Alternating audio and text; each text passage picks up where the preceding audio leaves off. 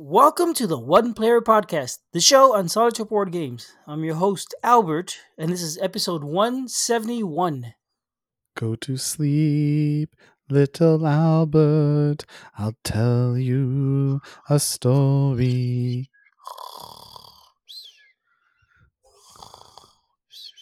Wake up. wow, that was so realistic. Albert, we're done recording. Time to go. Hit the stop button. No, I'm kidding, everybody. Hello, everyone. Good to talk Hey, to you. how's it going? yeah, We are here sleepy. returning with the second half of our Dream Eaters discussion. We are going to be talking again today about the Arkham Horror, the card game, the latest released campaign, The Dream Eaters. Uh, we discussed part one of it in a recent episode. Uh, Albert may be able to tell you exactly which number episode he's better at this sort of thing than me. I think it was 169, but maybe it was 168. Yeah, Whatever it was, it was recent. It Um, really recent. we recently discussed it. Again, we're going to be discussing all the four scenarios that are in the sleeping side of the campaign, the dreaming side of the campaign. The campaign is your normal eight scenario campaign, but it was split into two separate sub campaigns, or two separate campaigns entirely. Um, we're going to be discussing this time the sleeping side, and we're going to be doing full spoilers. So, if you don't want spoilers, come back after you've seen the scenario. You ready, Albert? I'm ready. Here we go, jumping in. The first scenario that we're going to start with is Beyond the Gates of Sleep, and this begins the scenario for the for the dreamers, who their whole story is that they were trying to obtain proof of this mysterious dreamlands existing. So they decided to put themselves to sleep, see what sort of proof it is they could wrestle up, and somehow bring back with them, or somehow show someone else, or somehow come up with proof a little bit of a tenuous of an idea, but hey, what is science if not tenuous in the exploration?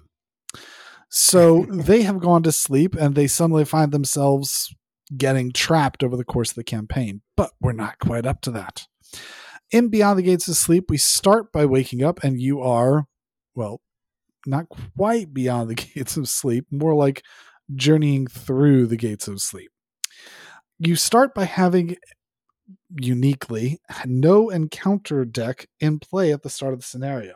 Instead, until you get through the first couple locations, you are having to deal yourself double mythos doom tokens every round instead of taking a mythos card. Once you manage to make your hmm. way down the the various steps of slumber and you get all the way into the woods, at that point in time I feel like the actual meat of the scenario starts once you get all the way down to the woods, you remove all the steps. They're they're gotten rid of, and you deal out a random di- set of enchanted woods all throughout. And fully expect that when we get to the return scenarios, we're going to be mixing up with some more enchanted woods. But these enchanted woods, you have to go explore, find out what they are, collect the clues, and be able to grab enough clues to be able to get back. I'm not sure if you hear from me that I'm very much discrediting the beginning of it. Similar to when we talked Mhm. about the Circle Undone previously, this beginning of it where you had this new idea, whether you're starting without any sort of scenario interaction, felt very much. It, it feels really repetitive to me every single time I go through it. Um, I've been through it now a couple times, more than a couple times. Um, it's annoying. I've heard some other people who like that thing. I I find it annoying because essentially you are just trying to rush through it and optimize to get through it as fast as you can. But there are absolutely no surprises at this point in time. You step a step and you know that there's damage that's going to be happening in the fiery one. So gauge who it is that you want to get through the fiery one. And you know that it's constantly going to be pinging you with different horror if you haven't spent all your cards. And it's got the two priests Nasht and Common that you either have to fe- have to fight or parlay with and it's it's the same steps. And when everything gets the same regimented while there are other games that are fun because they're a puzzle to work out and try and figure out how to do it the fastest arkham horror has never really been that. It's all about the give and take and the push and pull of having you get to take an action then you have it to respond to what bad stuff the game throws at you the evil uglies as we talk about. When you're at the beginning of Mhm. that, there is no evil ugly, there is no push and pull, and you're just trying to go as fast as you can to get as little doom as you can so that you can get through it and get to the main part of the the main thing, the real scenario. Having said all that dismissive language for the first quarter, maybe, of the scenario, I think that the second part, the second act of the scenario, really does shine because, and even though I say act, I mean don't mean the second act card, just the second act of the scenario. When we get to the second act, we're actually in the woods. It shines. It's a lot more fun, but it's more or less your typical scenario get through, get enough clues, and get out. you have to get enough mm-hmm. clues from all the different places and get out. There is sort of this side idea that you could do the idea to never stray from the path because the story tells you to not stray from the path, that if you don't stray from the path, you're fine. So there is sort of a way of not straying from the path in which case there's a story beat where it you don't have to record that you strayed from the path. It's very difficult to do. Um, I suspect that if this were a video game, it would say achievement unlocked if you ever managed to do it. But being that it's not a video game, all it can do is let you play the music in your head and then move on with life. There's never really a reward in game for having done it. It doesn't do anything to you one way or the other if you do it. And there's not really a playback for it in this scenario in in the rest of the campaign if you do do it at the very least not until we start to see something in a return. So it was interesting that they did that and i imagine that there's going to be some challenge that someone's going to make for having to do having to do that all so hmm. summary for my thoughts on this scenario are essentially the beginning is trite and repetitive to play it over because there's no scenario response to you. And the second part is your common your common scenario, which is just explore the places, get as much clues, and fight the bad guys. Nothing really particularly okay. extraordinary to it. Is this part of the the base box? The this is, box, the, is this is one of the two scenarios that comes okay. in the campaign box for the Dream Eaters. There was this and the one we talked about last time, Waking Nightmare. I felt like Waking Nightmare was more unique because of it had the second bag in the infestation, and you don't really have that uniqueness in this scenario. There's not really a strong gimmick. Gotcha. Okay. Does it introduce any like new mechanics or anything because you're in the Dreamlands now versus the regular there world? Are well, there's no new mechanics. There's the new mechanic for the whole campaign, which was the swarm. But I'm kind of really mm. hoping that that's going to come back later because I thought that was a really strong new thing. The way that swarm works is that when an enemy comes out with swarm, you deal some additional player cards to it, and each of those player cards counts as a copy of the enemy with swarming. okay.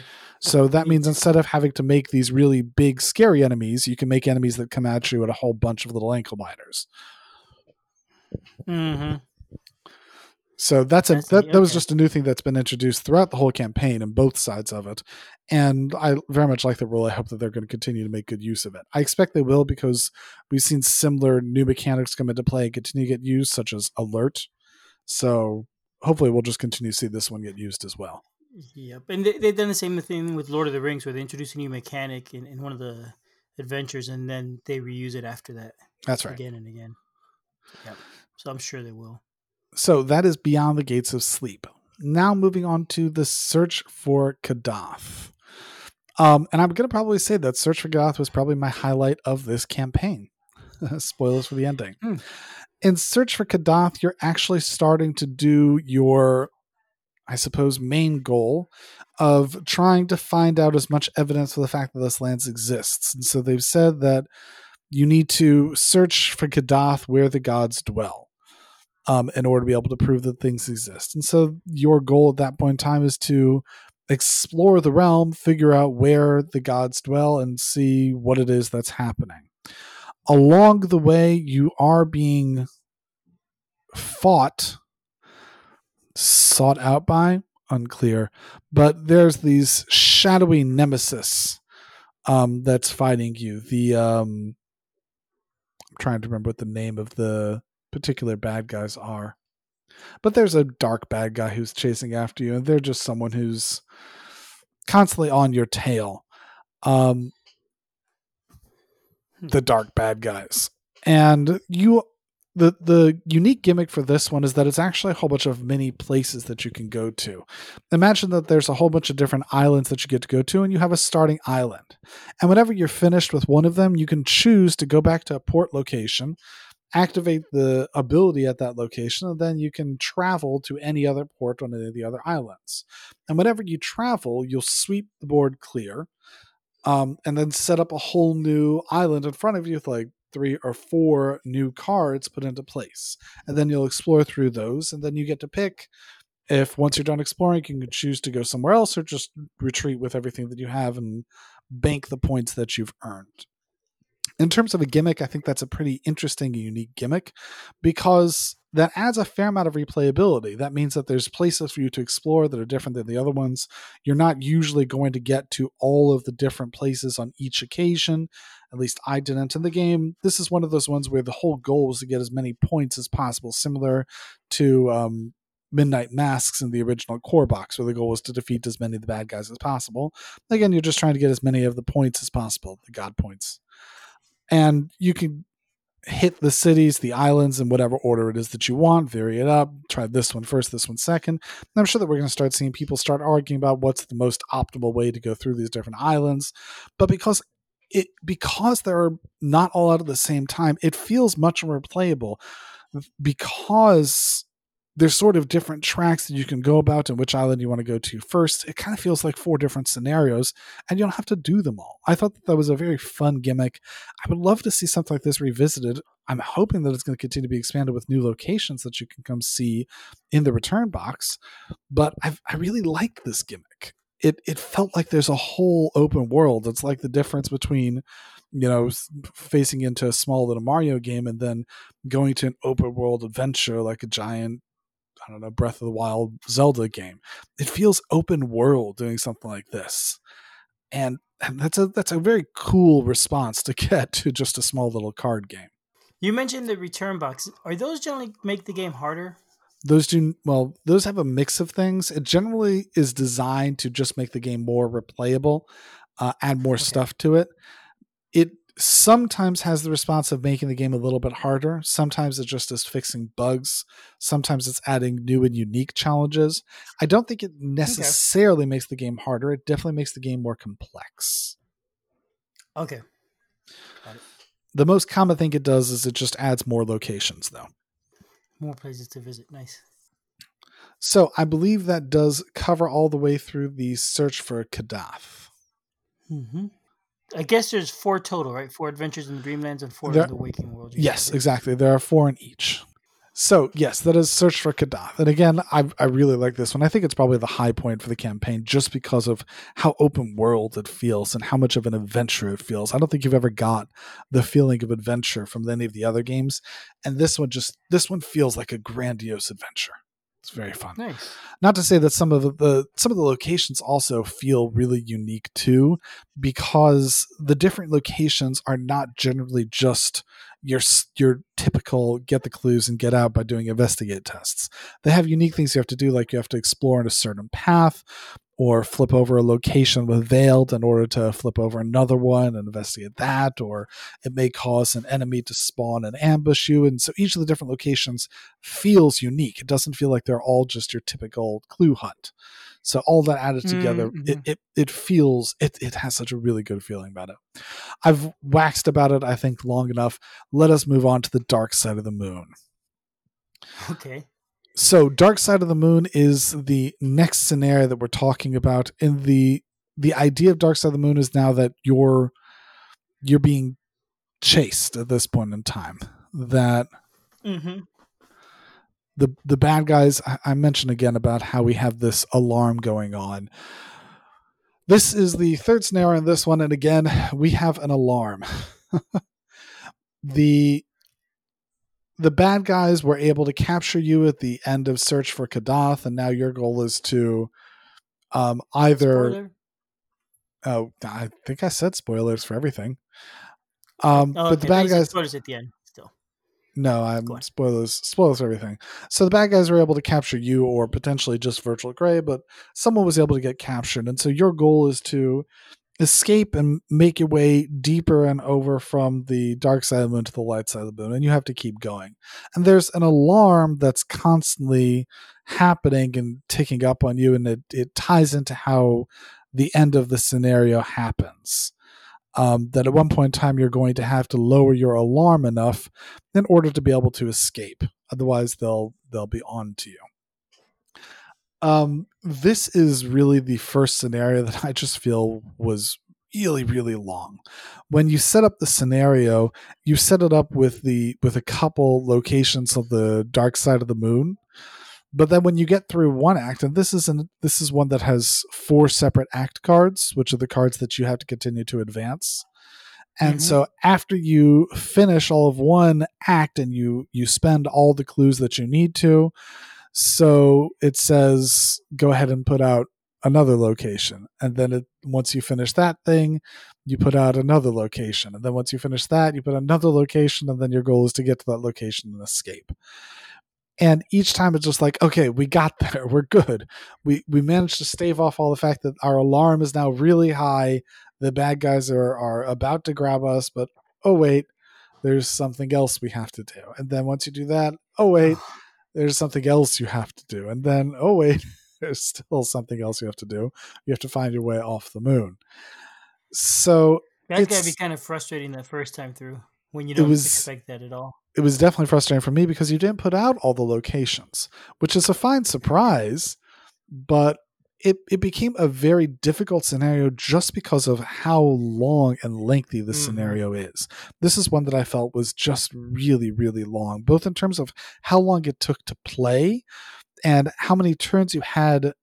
It, it feels like it would take to be able to complete everything in comparison to how many turns you're actually being provided due to the increasing alarm with all the enemies triggering alarm and making alarm increase and then eventually um, because of the increasing alarm, it's then going to start dealing you damage because the alarm's going up.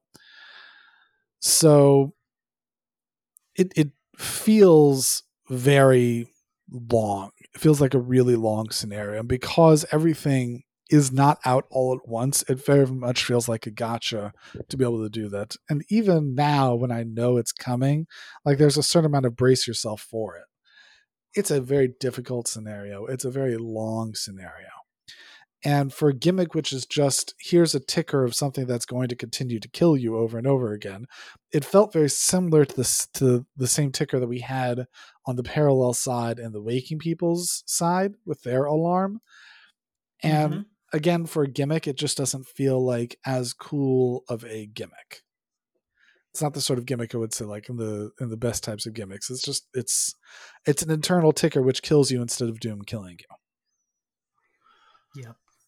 Yeah. Maybe. Not as fun. Yeah, it's just not as fun. Yeah. There were a couple interesting parts of it. For example, at one point in time in the scenario, you're going to get to an area that has a whole bunch of clues that you have to find on it and you can either make it easier to make the shroud lower by interacting with it or you could just try and cheat all the clues off it as much as you can even though there's a whole bunch of clues on it. So yeah different sorts of tricks that you can do trying to get through that location I thought that location was probably the brightest side of it and felt very much like the final boss of the scenario because when you throw it down, you're throwing a whole bunch of stuff on top of it. You're throwing the depth tokens and you're throwing a bunch of clues on it. And that becomes a little mini challenge where everything's chasing you and you're trying to run away.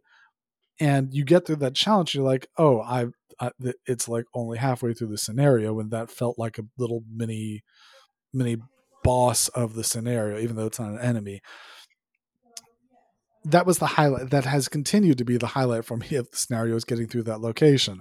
To the extent that sometimes i get through that location i'm like i got i got through the choke point. I feel like i'm doing well. So that's a fun little location. I'd love to see something more done like that. I just feel like the timing of that could be a bit better of of where to put that little choke point in if there's not a salvation on the other side, and there's not. Okay. So that is all about the dark side of the moon.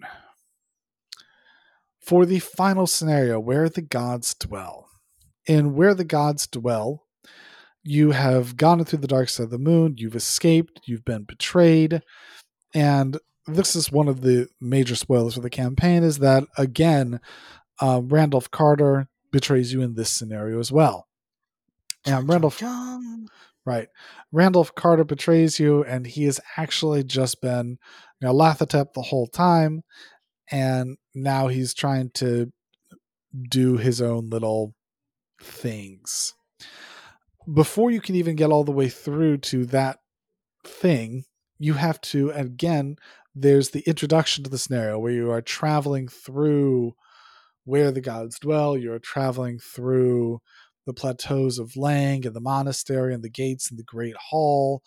And then if you make it all the way through the whole journey to get into the castle once you're at the castle essentially you you get the doors open and you you get the doors open and then it's time for the boss battle I'm not sure how I feel mm-hmm. about having that whole introduction thing before you get to the boss battle. And then once you get through the first three acts at that point in time, um, the, the truth comes out and it's now time for the actual boss battle. I, I, I'm mm. I'm not mm. sure if this is really a complaint, more so because the boss battle is the really cool part of the scenario. the the rest okay. of it feels like it's not a slog because it's it's your standard it's your standard campaign. It feels normal. It doesn't feel extraordinary, especially in comparison to a boss battle that I felt was pretty extraordinary. So when you have something that rates really highly next to something that rates kind of median, I suppose that it just either pales by comparison or I suppose that just means that, okay, it's a really good second half of the scenario. Whichever way you want to look at it, the part that I look forward to about this is the boss battle. Could be one reason why I like doing boss rushes in, in video games. Focusing on the way the boss battle works. We had introduced way back in Carcosa the idea of hidden cards, which are scenario cards that go into your hand and they do all sorts of different interactions. And they were introduced in this one in some really crazy ways. For instance, ones that make it so you can't play certain cards or can't commit certain cards, and those come back with a vengeance in this last scenario. For this one, you set up a north, south, east, and west tower, and there's actions at those towers which let you essentially attack the final boss. But in order to attack the final boss, and here's huge spoilers, in order to attack the final boss, you need to have both a, a, copy of the final boss in your hand as a hidden card, plus the corresponding location card as a hidden card in your hand. And you have to coordinate both those things, have hmm. them in your hand at the same time as that you're at the corresponding location.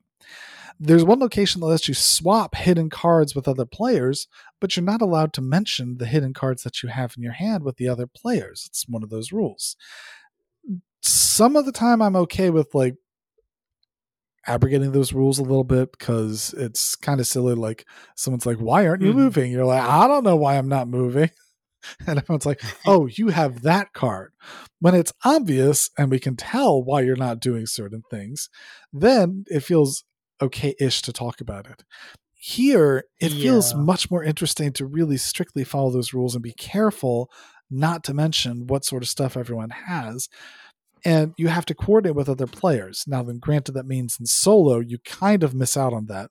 But even in solo, it's still a really fun puzzle to try and draw enough stuff to be able to figure out which ones you have and how to get all the pieces lined up in just the right way in order to be able to do damage to the boss and be able to connect with him and do what it is that you need to do. It's it's a really fun puzzle. I like okay. doing specifically these kind of puzzle games. Those are really fun to me. Yeah. Go ahead. So now all the all the hidden cards started out in the player's hands in the beginning, or you got to collect them. The hidden cards start out in the deck at the beginning of the boss battle, and you have to draw them from the deck. There are certain ways of spending clues in order to be able to draw extra cards, sort of like that clue cannon we talked about mm-hmm. when we were mm-hmm. facing Atlach-Nacha. Um, but you can use those clues in order to be able to draw extra cards and hopefully draw some hidden cards. But you have to pull them out of the deck. Yeah, which can be frustrating. Now, um, like But if, I think it's not frustrating- lump at the bottom of the deck. It, it can be, but I think that it's not so bad because if you're pl- unless you're playing in higher player counts, in which case you'll have more opportunities to pull through the deck. You don't need to pull all the way through the deck. There's the same number of options interspersed into the deck. Um, so chances are that in lower player counts, there's going to be one or two that are higher up, and you'll be able to grab those ones, the ones that are lower down that you would have theoretically gotten to in higher player counts. You just won't need to. Now then, you're right. Okay. It is possible that you will absolutely not get any of them, that all of them are the last four cards of the deck. Absolutely true. Oh well. like part, yeah, you know, part of it just has to be that's the, that's just the way that randomness has to be because it wasn't meant to be. It just wasn't meant to be. If you if we were doing something as regimented as a pandemic, where it's specifically interspersed between the ones, like I just don't think that would be a. It would be more annoying to have to do and set up, but b. I just don't think that that would increase the fun that you have for it. And C, at one point in time, you'll dig your way through that whole deck, and then you'll have lots of options. So it'll make the last little attempt really easy mm-hmm. because you get to pick any of the ones to do. So, pluses and minuses, even if that should happen, I think. So, once you manage to defeat enough t- enough copies of Nyarlathotep, um, something interesting happens. Throughout the course of the campaign, if you were doing the campaign as an interspersed campaign, as as an interwoven campaign, so you're doing one of each scenario and interweaving between the two, and the black cat character is jumping between them, then, well, I guess not a whole lot happens. But one thing that you can do is you can have this black cat choose to help out one of the two campaigns. If you're having the black cat help one of the campaigns, then there's a token that gets put into both bags. And that chaos token, when it comes out, means that the black cat helps, or on the other side, the bad guys get to do something even worse because that token came out. So it helps one campaign or hinders the other. But you only get that option when you're doing the two campaigns woven together. If you are woven the two campaigns together and you have that option, but actively per- choose not to pursue that option, and actively choose or actively succeed with a complete success in the two previous scenarios so that you don't ever lose Randolph Carter, then and only then will you be able to find Nyarlathotep's true shape. And what happens for Nyarlathotep's true shape is that essentially all of the um all of the different copies of Nyarlathotep come together you put them all together and add them all up and you have a big giant boss. So the the quintessential but you haven't seen my true form. And it just gets bigger.